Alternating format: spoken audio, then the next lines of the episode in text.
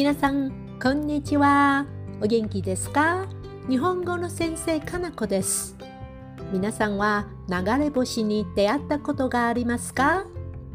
夜空に流れ星を見ることができたら、きっとその珍しさに感動してしまうでしょう。でも流れ星を見ることは何を意味しているのでしょうか？悪いことが起こるのでしょうか？それとも幸運を運んでくれるのでしょうか？実はね、流れ星が光っているうちに3回願い事をすると、その願いが叶うという話がありますよ。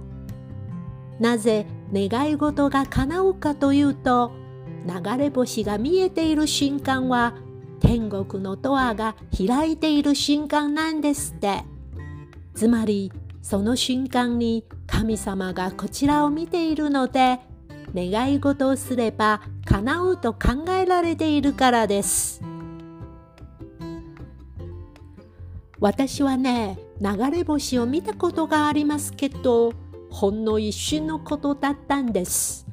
流れるスピードが速すぎて、そしてすぐに消えてしまったので、3回願い事をするなんてとても無理でした。考えてみると、流れ星が消えるまでに願い事を3回唱えられる人はめったにいないですね。だから願いが叶わなくても流れ星の信用が落ちることはないですよね。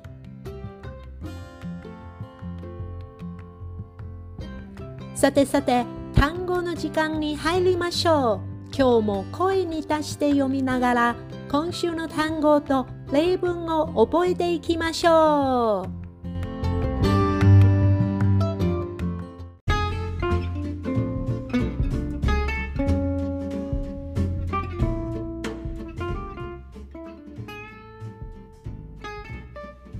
トンネルを通る、トンネルを通る。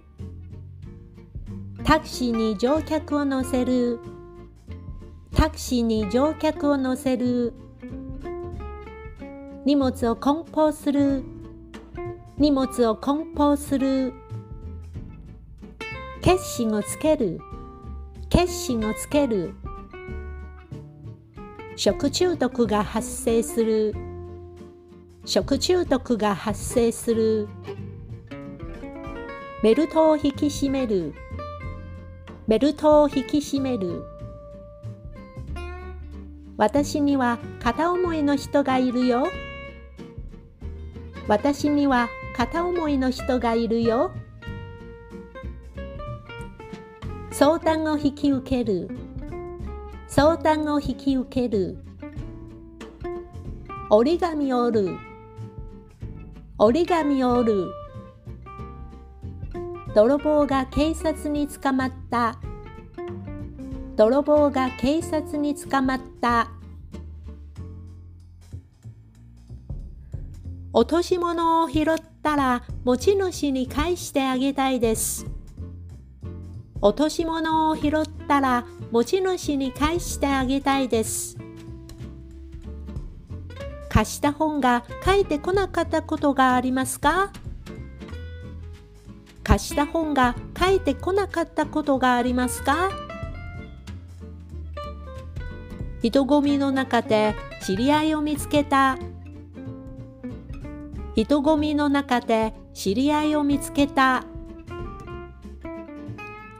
真犯人は一体誰なのか教えてください。真犯人は一体誰なのか教えてください。あっという間に噂が広まりました。あっという間に噂が広まりました。突然客に思いがけないことを言われたら、返事に困って固まってしまってもおかしくはないですよね。突然客に思いがけないことを言われたら、返事に困って固まってしまってもおかしくはないですよね。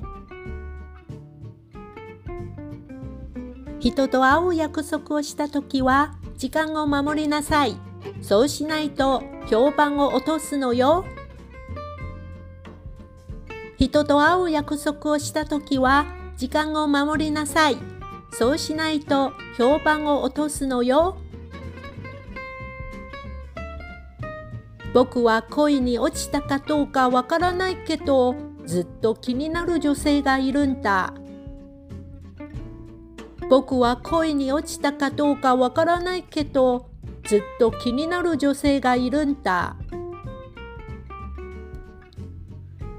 あら、荷物が届いたわよ。開けてみてもいい？あら、荷物が届いたわよ。開けてみてもいい？監視カメラを調べたら、誰が盗んだか容疑者を見つけることができるのよ。監視カメラを調べたら、誰が盗んだか容疑者を見つけることができるのよ。街の安全を守るために警察官が毎日パトロールしてるよ。街の安全を守るために警察官が毎日パトロールしてるよ。